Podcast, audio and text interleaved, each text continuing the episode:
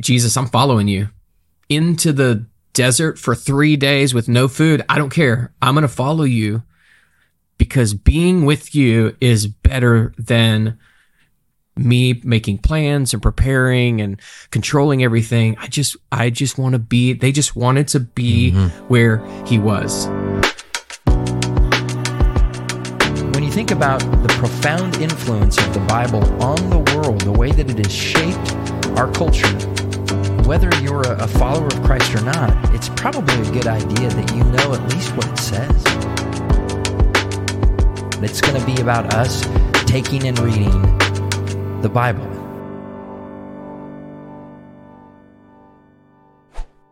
Welcome back to the Take and Read podcast. Bernie Calcote in the house. Glad to be back, man. Oh, love it. Love it. Uh, an avid podcast listener. Like, one of the things that's cool yeah. that I love about you is you will come in and you'll talk about previous episodes because you you listen and engage. Yes. And I, I love what you're doing, man. Like, I'm uh, honored to be one of the people that you feel comfortable enough to bring in and do it with you. But um, I love all the guests and I love listening yeah. more to them than myself, for sure. Amen. Um, and so, yeah, I, I love what you're doing, man. It's awesome. I had to get like two guests together, have you guys just record a podcast so I can listen to it and I don't have to hear myself. That'd be good. There you go. That'd be good. Uh, so what's, yeah, what's been kind of spinning around in your world? What, uh, either through biblical community, have you been learning? Has God been showing you things, challenging you, or in his word? Absolutely. Well, both together. I think right now there's one thing that kind of jumps out. Um, I go to the Austin Stone Community Church, um, and right now we're in the life of David. Okay. And uh, we were just recently in First Samuel eighteen and looking at David's friendship with Jonathan. Okay. And and um, putting those that that friendship um, and that relationship in Uh, comparison to, and, and that one being just a very a covenant, deep, devoted right. friendship, which is not really discussed much, and and and sermons aren't done really on how to be a really good friend to somebody. Mm. Um, and then the alternative being the toxic relationship between Saul and David, mm-hmm. and and uh, I think the the sermon that Ross Lester did on this was just brilliant. Hmm. And it had me and my wife just really considering how blessed we are, one, to just be the beneficiaries of such good, deep friends. Yeah. And uh, also at the same time question, man, what kind of friend am I really to people? Mm. Um, do I celebrate them or do I compare? You know, do I defend them or do I deflect? Um, and so Ross kind of went through these different things that toxic friendships do this, um, and true friendships do this, and looking at those, you know, um, juxtaposed friendships of Saul and David and Jonathan and David. Did I use that word in the right context? I think so. I tried. So. Yeah. So uh, it's so good. So, so they good. could go to the Austin Stone website. Yeah. Go to the podcast and listen to, uh, I think it's called Uh, the Art of True Friendship or something like yeah. that. And it, it's really good. So our community group is now listening back to that sermon and studying in First Samuel eighteen and kind of the events of, you know, these different things and how those friendships kind of play out. And it, it definitely makes you consider what kind of friend you are to people mm-hmm. and what kind of friends that you have. And there are toxic friendships, and there's there's just people that really are out for their own gain, and they're mm-hmm. not there f- to to to give. They're there to gain, and they're there to compare. And there's bitterness, and and what Leslie and I have been trying to work through, because he, he really doesn't get into this part. It's like, okay, once you identify, man, these are just some really true uh, friends that we have. It's such a blessing. And then there's some people hovering in our atmosphere that may be toxic. And mm-hmm. how do we put boundaries in place to still be people that are full of grace and love for those people, but also protect ourselves and our hearts? And so we're still kind of wrestling through all of that. And yeah. um, it's just been really good conversation between us, and hopefully what will be between our community uh, because no matter who you are listening out there, um, a lot of sermons talk to people that consider being missionaries or right. talk about the Garden of Gethsemane. And it's like, these things are applicable, but not in the same practical, everyday, real right. context of being a friend. And how do we really um, strengthen each other's hand in God? Because that's the last kind of what we hear of Jonathan and David's friendship. That's the last thing that um, that it says about Jonathan yeah. uh, to David, is that he strengthened his hand in God. It's like, oh man, I want to be the kind of friend that doesn't um, strengthen your appreciation for me or your mm-hmm. um, love for me, but your hand in God and your faith is just built up yeah. through my friendship. Um, and so, yeah, it's, it, it's been really, really yeah, fun. Yeah, that's interesting the way you talk about it. You talk about these healthy friendships versus toxic.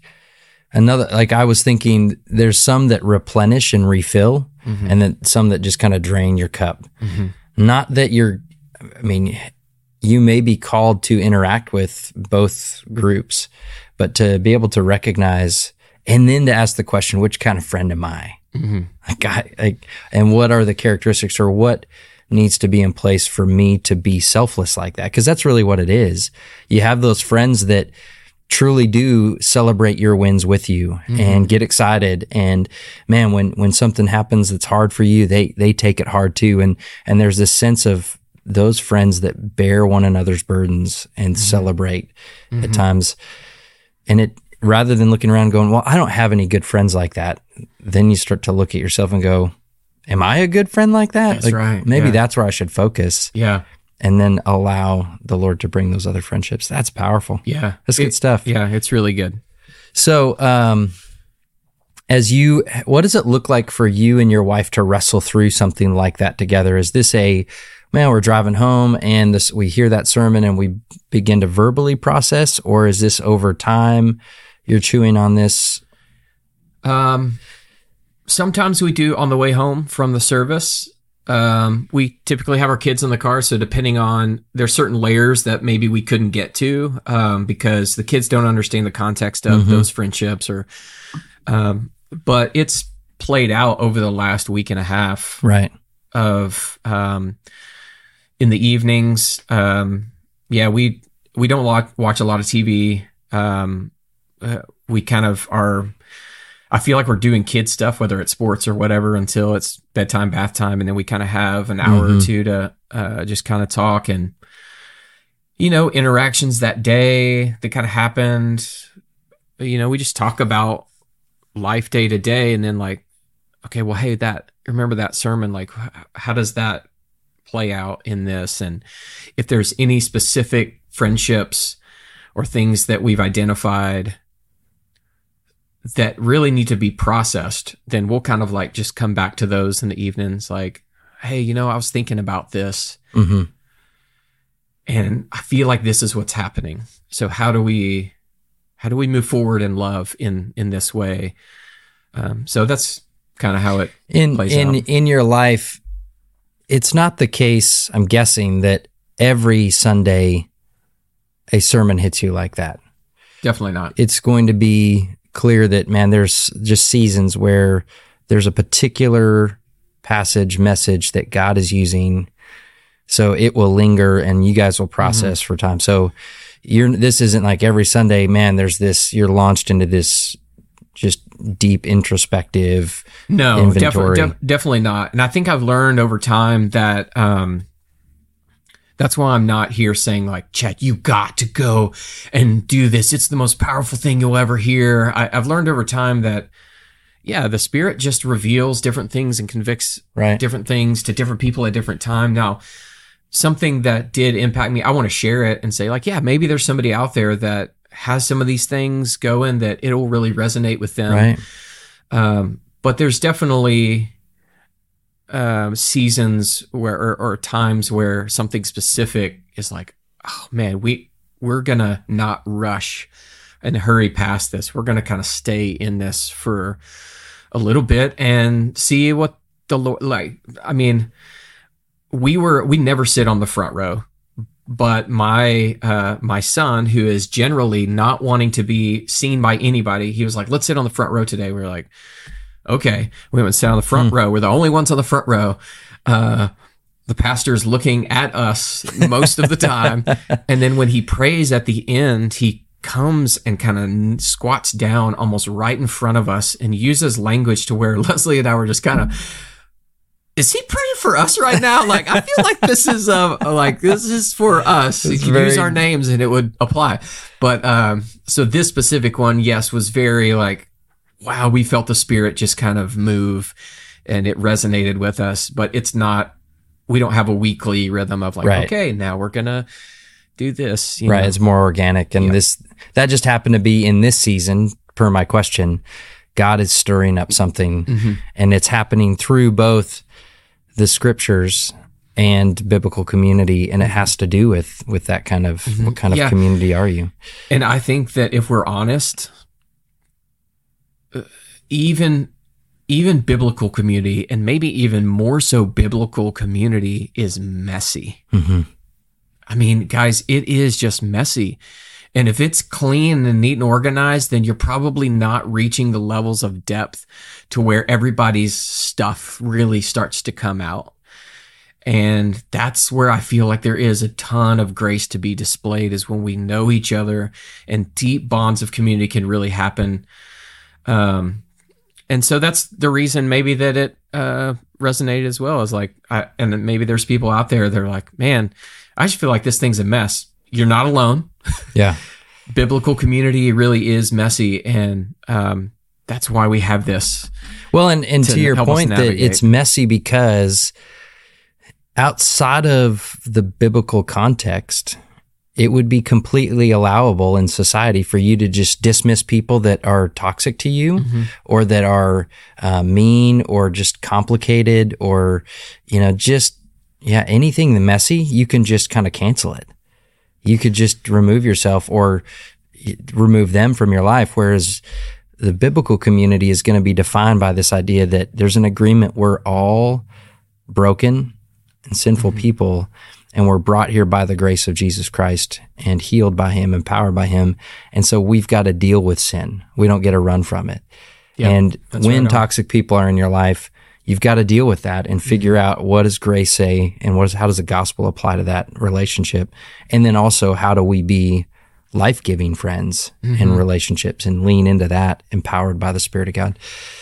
No, that's absolutely right on. We're we're supposed to be, and we try our best to be, and I know we fall short, but um, a people that are devoted. In the book of Acts, it mm-hmm. talks about they were devoted to one another, you know, learning, yeah, you know, from the prophets, from the apostles, um, having meals together. It's like they were doing community together. Uh, but that word devoted is something I think that um, we have lost, and our culture has kind of lost. Because mm. another thing that he gets into, and then we can move on, is um, just how we want that connection. We want deep friendship. We want true mm-hmm. friendship. But it costs something. Yeah. And a lot of times we're just not, it's like, no, I want, I want to come to church and I want you to meet my season of life and the things that I prefer and all of this, but don't ask for any of my time, me to sacrifice my money. Don't ask me to do those things, just this.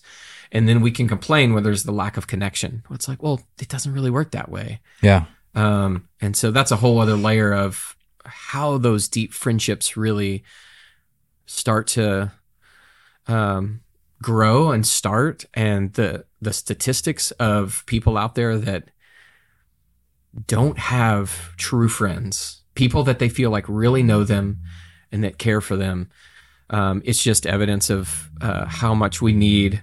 We need the word. We need to be devoted to one another and push into it. Amen. So, you ever, like, there's a couple of ways in which you can determine that list of people, you know, the true friends. If you have like a messy job and you need some help, you're like, who can I impose on mm-hmm. that will still like me at the end of this? Mm-hmm. If you have to move a bunch of furniture or whatever, you're like, all right, who can I call that I either they owe me something or I can lean on them to be messy. Uh, I heard someone else describe it like, you've got those friends that are front porch friends. You'll let them in the front porch of your life, but maybe not in the house. Mm. And then you've got the friends that can come in the living room and where you keep everything really nice and clean, yeah. and it's presentable for guests, and but there's no real mess back there. And yeah. then you've got your your friends that, you know, you'll let into maybe the kitchen area, depending on your floor plan of your house mm. mentally. And they may have fridge rights, like, oh yeah, you can check out the fridge and take stuff. And then there's those friends that you'll allow into the living space of your home, mm-hmm. where you didn't clean up, where there's maybe some undies left on the ground or something in your bedroom. You're like, I forgot. Did I clean up my dirty laundry? And and they're fine going in and out. And and so there's those different levels of friendship of how much how much vulnerability, how much are you willing to let them see of the mess and the the yeah the gross of your life. That's good. Anyway, love it, man. That's all good. Right. Well, thanks for sharing. Mm-hmm, of course. That's good stuff. That's powerful. I hope people go and find, track down that sermon. Yeah. The Austin Stone, uh, and the name of that sermon the would have been... The Art of fr- True Friendship. Art of True Friendship. So yeah, make sure you Google that, find that, watch it, listen to it. I'm sure it'll be challenging and helpful. Well worth it. Uh, all right. Well, we come together today. Uh, we're, since you were last with me, we were in a hotel room. Oh yeah. In, uh, at T four G. And we have not made it too far since that time. We're just making our way ever so slowly. And we uh, turn our attention to the beginning of Mark chapter eight. Okay. And uh, in in the Gospel of Mark, obviously these um, the chapter and verse numbers, these were all added later. But there is a way in which it's organized, and it kind of helps us understand where we're at in this thing. And uh, there's sixteen chapters in the Gospel of Mark, so we're... We're getting towards the halfway point. We're not quite there, but we're we're getting a lot closer to the halfway point. And just by way of reminder to everyone who's listening, here we are reading and making our way uh, kind of verse by verse through the Gospel of Mark. Mark being the collected preaching of Peter, as we understand it, and Mark being a scribe and somebody who's taking down that teaching of Peter. John Mark. John Mark, yeah. I did. I learned that from you, man. Yeah, buddy. I didn't know that before this podcast. And we've got in the first verse, uh, you have kind of the only time Mark speaks where he gives his opinion, or it would be the opinion of Peter maybe. Uh, but he says, you know, this is the Gospel of Mark, or let's see here. Um, yeah, the beginning of the Gospel of Jesus Christ, the Son of God. The beginning of the gospel, the good news of Jesus, the Christ, or the Messiah, the Son of God. So that's, he's stating his opinion. Here's what I've concluded. Mm-hmm. And then the rest of the gospel is his support of that statement. Here's why that that's the case.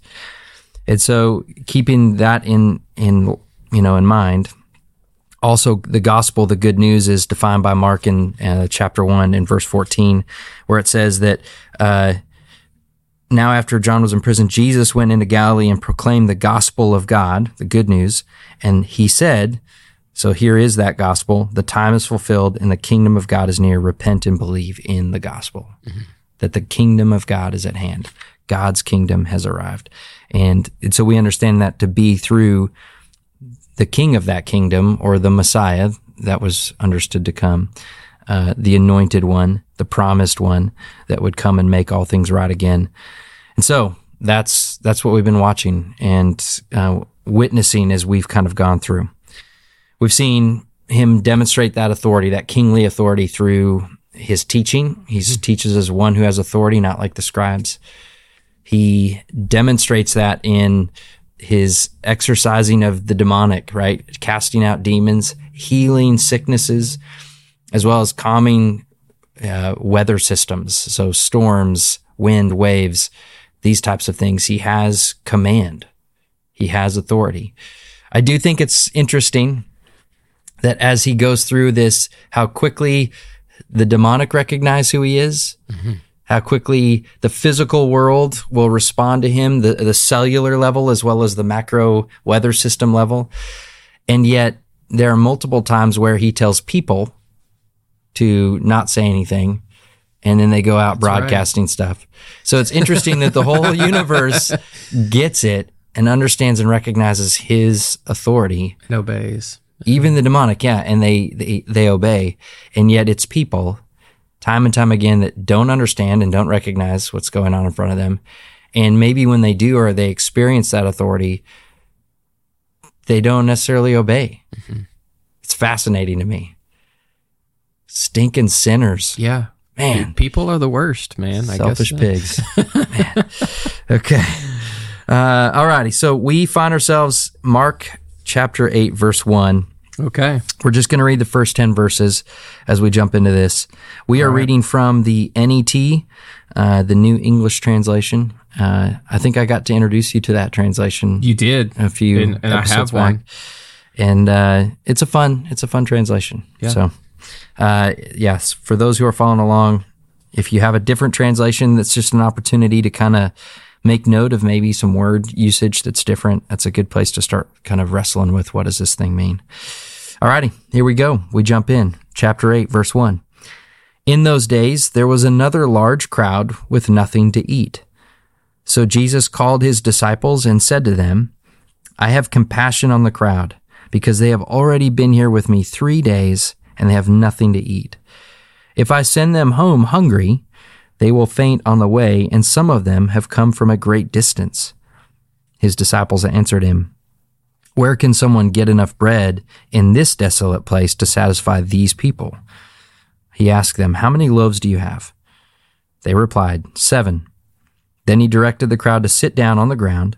After he took the seven loaves and gave thanks, he broke them and began giving them to the disciples to serve. So they served the crowd. They also had a few small fish. After giving thanks for these, he told them to serve these as well. Everyone ate and was satisfied, and they picked up the broken pieces left over, seven baskets full. There were about four thousand who ate. Then he dismissed them. Immediately, he got into the boat with the disciples and went to the district of Dalmanutha. Okay. So, uh, a familiar episode because he's already fed the five thousand. Yeah. So, not to to mistake those two events. This has this happens twice in the life and ministry of Jesus, mm-hmm. where there are thousands gathered. They're engaged in his teaching. He sees them. He has compassion, and his compassion is demonstrated in doing something about it mm-hmm. and demonstrating power. What else do you see here that kind of helps paint the picture? Okay. So we can kind of. Well, I got I got a ton of questions. All right. Like this this thing, I'm just like, wait, what? Um, but we'll get there. Yeah. So first, we're going to paint the picture. Yeah. Right. Yeah, what yeah. else do we see? Yeah. Okay. Um. Well, th- this wasn't a um. Hey, we got you know stuck up in Gerald in the evening. Right. This was they'd been out there for three days. Uh, you know, quite a long time. And it was some, it was a great distance, so it wasn't like they could just kind of scoot back. Right. Um, so, yeah, you, you wonder, like, by midday of day two, they're like, yeah, it's been a bit since we ate. I'm getting hungry. Right. Are there, um, are there and, food trucks around here? Like, like three days. Three yeah, days. Um, I know in America and definitely in Austin, we probably eat more than most people in the world. Oh, probably. Um, but in this context, um, would that be, I mean, was it like, yeah, you just have some lunch or, or were there, you know, w- was it common I mean, for you to go for a couple days and be like, oh yeah, we need to eat? I don't, I don't think so. Okay. Judging by his response, right? Yeah. He recognizes this is a pretty good, this is a big deal. Yeah. That they've, They've been with him for three days. He has compassion. He recognizes that at this point, if they start to head home, they'll probably pass out. Yeah. So it's too late. They're it, already in. They've gone yeah. too far or too long without food. Okay. Yeah. Um, you know, clearly painting the picture, which again raises some questions. I mean, I don't know. I can, I wasn't there, but I feel like if I was there the first time, feeding the five thousand and I went to Jesus and was like, what are we supposed to do? There's no, are, are we supposed yeah. to get bread for everybody in this desolate place? And he's like, oh, what, what do you got? Okay, here. And everybody eats. The next time that that happens, I'm probably going to say, hey, hey, can you do hey, the thing? remember, or remember what, like, do, do we need to do the same thing? Or, but they, they, the response sounds like There's no recollection. They have yeah. forgotten all about it. Well, what are we going to do? Well, how about that? How about you just get what you have, bring it to me, and we'll do the same thing. Yeah. So I kind of am picturing these disciples again, kind of like, man, there's all these people. Yeah. Um, and what's interesting is other passages, and, and this will eventually come out in, in that Jesus will begin to grow impatient with the fact that they just can't see it. And so it's not as though there are times where the author doesn't tell us that Jesus is frustrated. And so I think it's interesting that because that's not mentioned here, that he still is, he's he's being patient with them. Even though, yes, that exact same, almost exact same thing has happened on an even grander scale. So more people were there the first time. And he's like, they're like, hey, we got to feed. And he's like, well, what do you have to feed them? And they're like, we don't have anything. Well, find out what you got. And he puts it on them. This time, he he takes it on himself. Where can we get enough bread in this desolate place? How many loaves do you have? And he directs the, okay, and then he does his thing and he has them serve him. But it seems like there's just this level of patience that exists even still. Mm-hmm. But that will run out. And so I'm kind of foreshadowing. There's a, there's a time coming where he references both of the events, where he says, remember the feeding of the five? And then remember the feeding of the four thousand? Like, you remember these incidents? Like, and you still don't understand what's happening. Like, right. There's a point which he's going to be fed up. Right. But he's not now. Right. He's like, okay, yeah. Um, so to be clear, um, when it says, and even in the five thousand and, and the four thousand, these are four thousand men. I, yeah, I've, so, I've kind of um, heard, heard it different ways, as if it was, there was five thousand men, which means there was also, uh, and maybe maybe this was when you did the podcast on that one, where it was like, there could have been upwards of ten thousand. Yeah, they estimate people on that first episode, like that first incident of the feeding of the five thousand that it's called. Uh, it's back in chapter six. And in verse forty-four, it, spe- it specifies, now there were five thousand men who ate the bread. This one does not specify. Yeah. It just says, it says there were about four thousand who ate. Who ate. Yeah. So I don't know if the implication is that this was a mixed group. But so this could have been as, you know, we know that it was probably twenty percent less, at least, than the first one. Right. And I know that it sounds like amazing that I threw that number out, but I'm just, I'm just taking the simple numbers of five thousand, four thousand, and if you double those to ten or eight, yeah, yeah you got that. Yep. So yeah, it's a lesser number, um, and the circumstances are similar. They're not exactly the same, right? There's the right. Elements are the same. It's it's loaves of bread. It's a couple of fish. He takes them. He gives thanks. So there's this process of him acknowledging the Father and praying and giving thanks for this provision before he does anything with it. And then he distributes in a miraculous um, kind of, I don't know if you could call it creation ex nihilo, which refers to this idea of creating out of nothing, but he, he takes a very small amount and he makes it much. Mm-hmm. And so, and it's the second time that he does something like this. And he does it because he's moved by compassion. He sees. That, yeah, that's that's one of the words definitely that jumped out to me um, after the book recommendation from you, Gentle and Lowly, mm-hmm. uh, that I read. Whenever I hear words like that in, in the scripture, I think that they just remind me over and over, this is who Jesus was. Yeah. He continued... and yep. continue to have compassion on people. Yeah. And and so there's there's even an implication of faith being exercised here. There's people here that have gathered and followed him to a desolate place that are are hanging out and camping out to hear him teach. Mm-hmm. And there's something about the what they're willing to do and what they're willing to endure to to just be in proximity of his teaching that is a demonstration of yearning. It's a demonstration of um, maybe commitment. It's it's a demonstration of something. Do you think that that's something that's lost on our culture when we read this? Like, we don't really understand the weight and the sacrifice of these people. It wasn't yeah. like us going to T four G, right? We get yeah. in a plane, check in the hotel, right? Walk down the street, have some food, go to the conference. I mean, this was a huge sacrifice. Yes, there's these. there was some suffering and uh, discomfort clearly in order to be in that space. If it was men, they're they're going without labor, and in many cases, they're working for a day's wage, and that's going to provide food for the day. Yeah. So they're going without labor and, and work. They're also going without food. So there's, I mean, that's almost half a week. Mm-hmm. Like that's a that's a pretty big, a big deal. deal. And yeah. so I think there's something demonstrated in that. And he sees, he sees them, and he has compassion.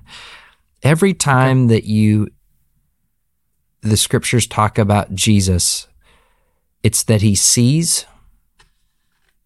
He has compassion, it, like he's described as one who's now has compassion because of what he sees, and then he does something. So compassion is never a sentiment.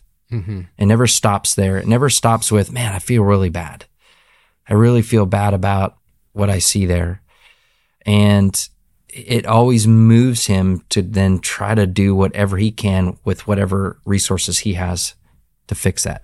Whether he sees them and he says they're like sheep without a shepherd, mm-hmm. and he and he tries to then be and demonstrates that he is a good shepherd. And so, even in the parable of um, the uh, the Good Samaritan, when as as that parable is being told, the the recognition, right? The it's the Samaritan sees the man, the others see and avoid, but he sees and has compassion, and therefore mm-hmm. his compassion is just is demonstrated with act, activity. And I think we're in a culture where a lot of times maybe we we see things and we just we want to do something, but we don't know what to do, or we just go, man, I've, that's that's a real bummer, and then move on with our life. Apathy definitely is part of it. I think too, for, I mean, if I'm being honest for myself, I think I, I go to judgment quicker than compassion. Mm. So that's what could have happened in that parable is the first two they saw and they made judgments. Mm. And that judgment led them to like, keep walking. Right. Well, they probably deserve that. They, and we do this, everybody does it. Right? Yeah, I mean, maybe maybe you're a disciple. Maybe you're somebody going, dude, these people out here for three days. It's their fault. Why didn't they think to bring food? Why didn't food? they go home and get some food? Or why didn't they bring some food? Right. Like, we're not we're not on the hook for them. And so the the alternative reaction from judgment is compassion and mm-hmm. then sacrifice, self-sacrifice to, yeah. uh, to kind of move into that.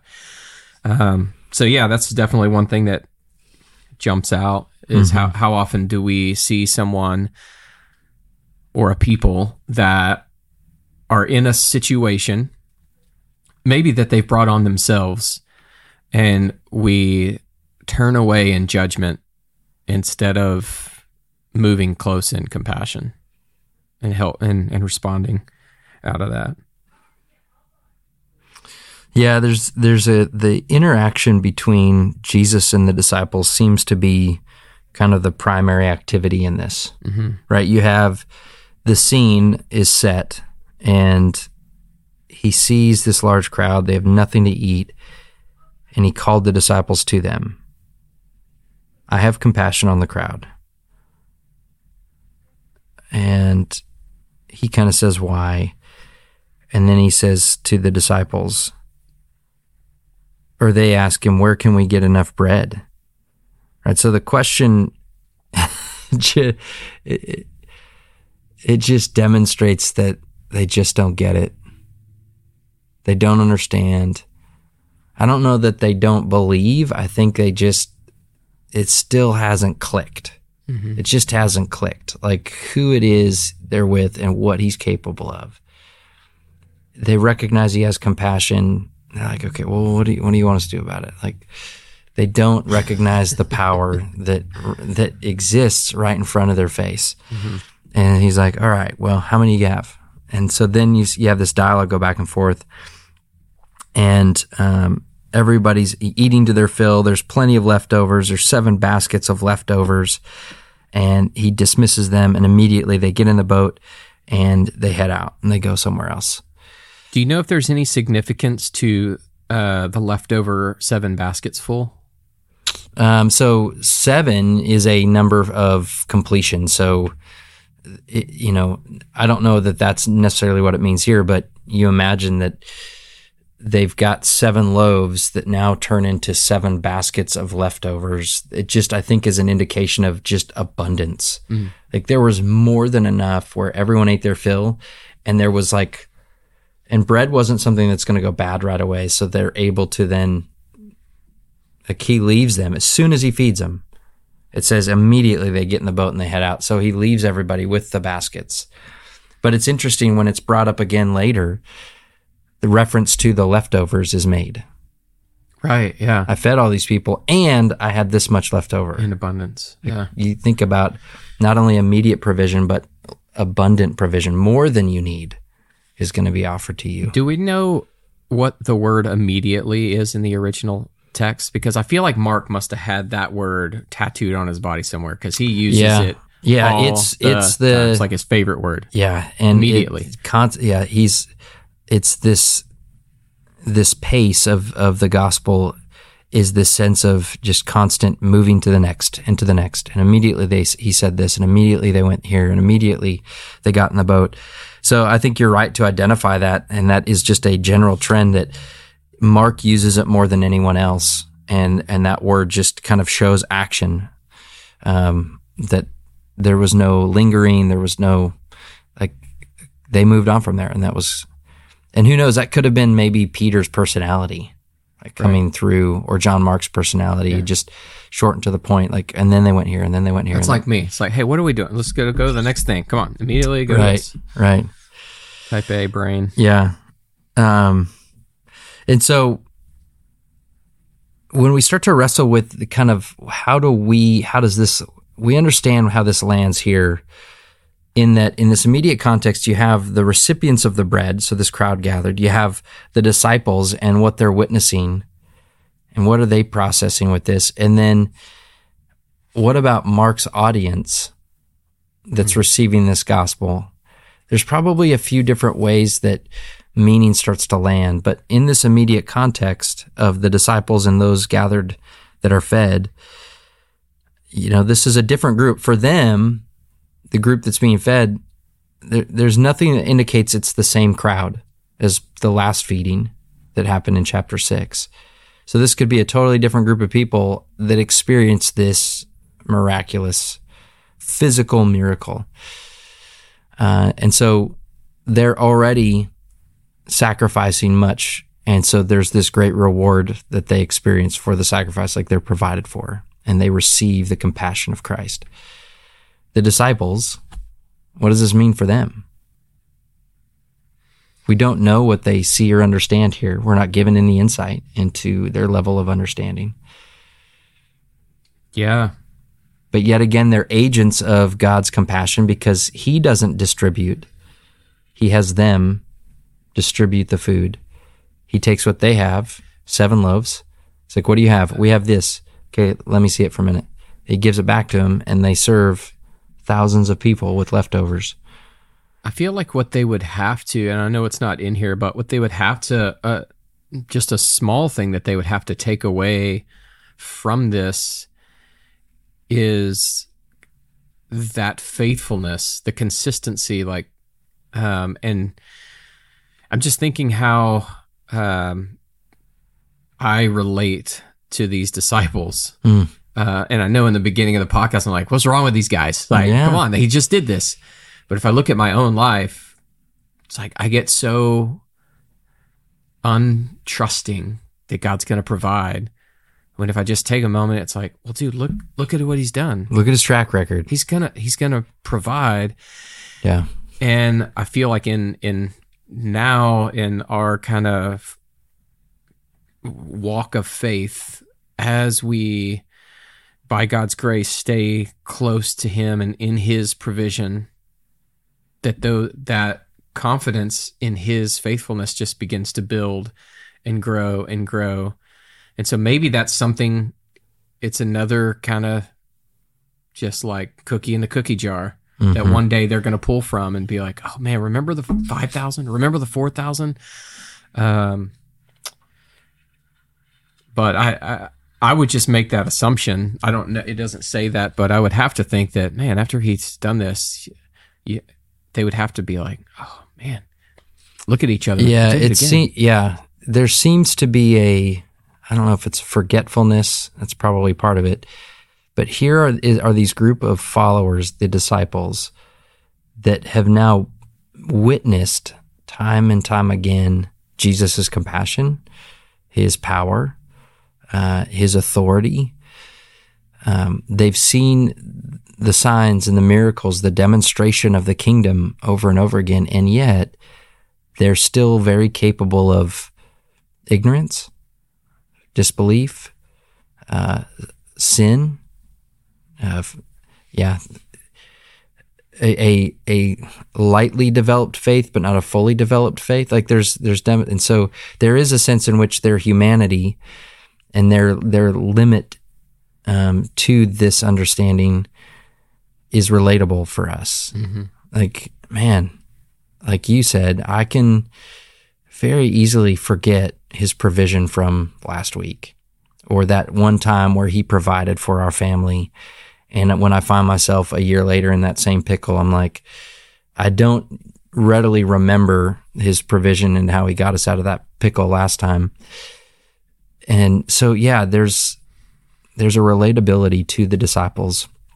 And I think you're right. There's also a display of, it's just this growing understanding because they don't have the advantage that we do where we can look back on thousands of years of tradition and have this Bible and all of the, and, and maybe even like generations of people that maybe have believed that have told us stories of their experience of Christ. And they're meeting the Messiah for the first time. Like mm-hmm. this is in their lifetime. It, it didn't happen for their parents.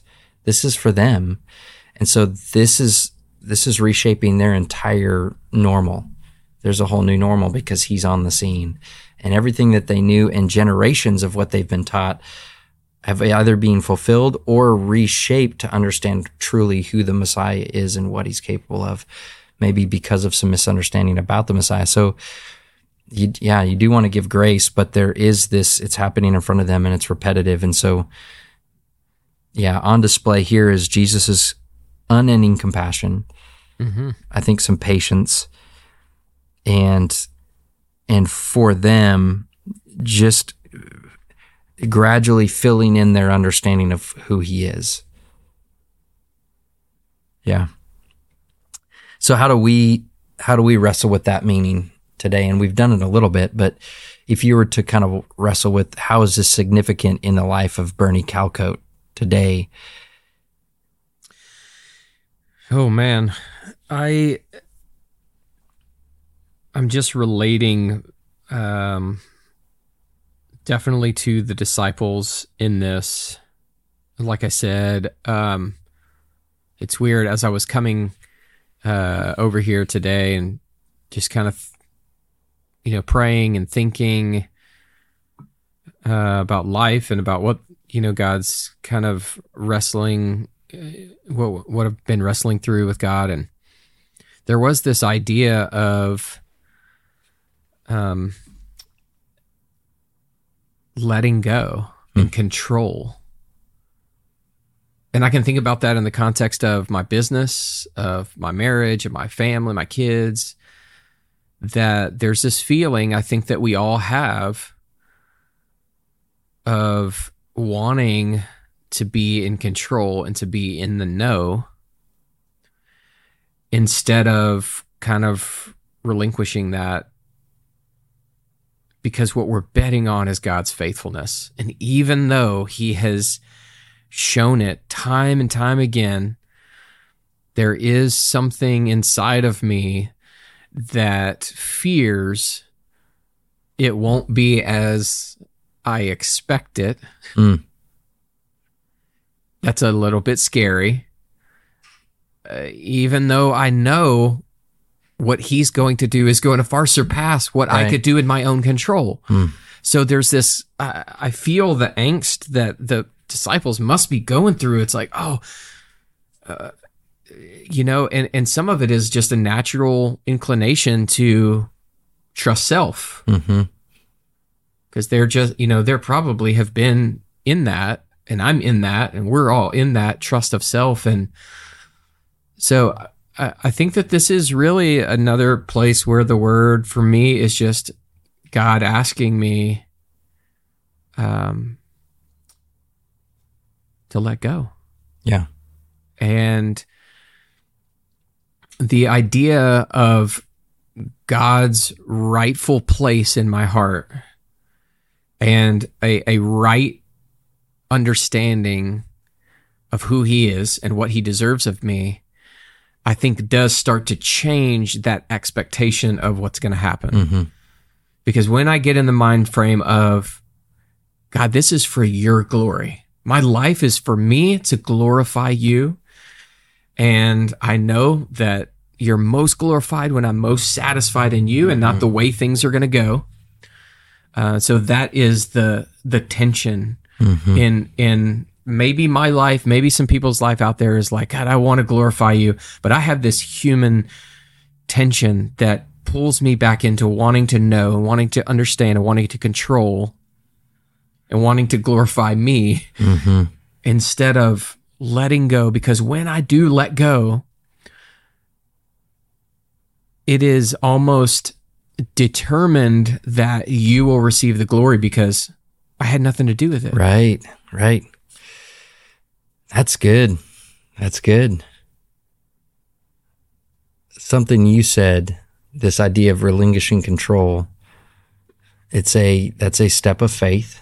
That's a demonstration of confidence. And you're declaring who he is, and you're also recognizing who you are. When you let go, you You're saying, I believe that you are God and you're capable. I also believe that I'm not, and I'm I'm not God and I'm not capable. Therefore, I'm going to relinquish control to you. Mm-hmm. I'm going to surrender. And I think there's a something that this word keeps popping up for me in this in this passage, and that is, I keep thinking the word again. Didn't he already do this once? Like, yeah. why why would Mark include this again? And then the disciples may be wondering, well, can he do that miracle again? Like, I don't know that they had recollection of the last one, but maybe there was this, I know you did it that one time, but again? And Jesus probably looking at them, and they're wondering about how they're going to feed everybody, and he's going, really? Again? You're wondering? Like, you're asking again? Again? So I, this yeah, word again starts to just kind of, why would God do this again? And maybe it's because I will wrestle with his faithfulness and wonder, I know you, f- I know you helped me out last time, but are you the kind of God that would do it again? I know that I'm, I've fallen into this sin pattern again. And does your forgiveness come again? Even though I completely just blew you off and decided to go my own way. And so is he a God of agains? Yeah. Mm. yeah. He's a God yeah. that says, yes, again and again and again. Mm. My love is never ending. It's always, I'm always faithful. So, yes, you can good. come back again and again and again. Yeah. Yeah, that's so good. Um, I, I think the crowd needs to be recognized here, too, mm-hmm. because, I mean, how often are we in the position, our heart in the position of this crowd in our lives that we say, Jesus, I'm following you into the desert for three days with no food. I don't care. I'm going to follow you because being with you is better than me making plans and preparing and controlling everything. I just, I just want to be, they just wanted to be mm-hmm. where he was. And how often is that, how often is that really our heart's cry? And maybe they thought to themselves, maybe they maybe they were just so fixated on Jesus yeah. that it didn't matter. They didn't even think about it. Or maybe they were like, we're with Jesus. Like he's, if we're fixed on him, right. he's going to provide the right. stuff that we need. Yeah. Um, yeah, I, I don't know. I, I think I would, I would love to sit down with somebody from that crowd and be like, what were you, where was your heart? What were you thinking? Were yeah. you just so inspired and drawn and, and in just this place of adoration for Jesus? You just wanted to be near him no matter, no matter the cost. Right. Um, that he is the only thing that satisfies. Mm-hmm. And that other, other things that maybe are temporal, like our belly or, you know, whatever else, that those things pale in comparison to whatever is being satiated by him. Mm-hmm. Yeah. That's a good word. Yeah. Bernie Calcote. Yeah. Did we do it? That was. Did we stay close to the time frame we were supposed to? that, that was good. It was good. I'm sorry, guys. Chad always has to remind when we start. Okay, we're going to try to hit this time frame. But uh, we like to talk, both of us. Yeah, we do. Problem. We're verbose. Uh, so if you're listening and anything has kind of stirred up questions for you, uh, please email me at take and read podcast at gmail dot com. If you have a question for Bernie or myself, I'll be sure to, he gets that question if you have a question for him. Um, but so grateful to have you. So grateful for your friendship. A friendship that definitely is uh, healthy and fills my cup. It is not draining, and uh, definitely... I always want more time with Bernie, and so I appreciate the time that I do get. Uh, and thank you for twenty-two beans dot com uh, for the support of the podcast.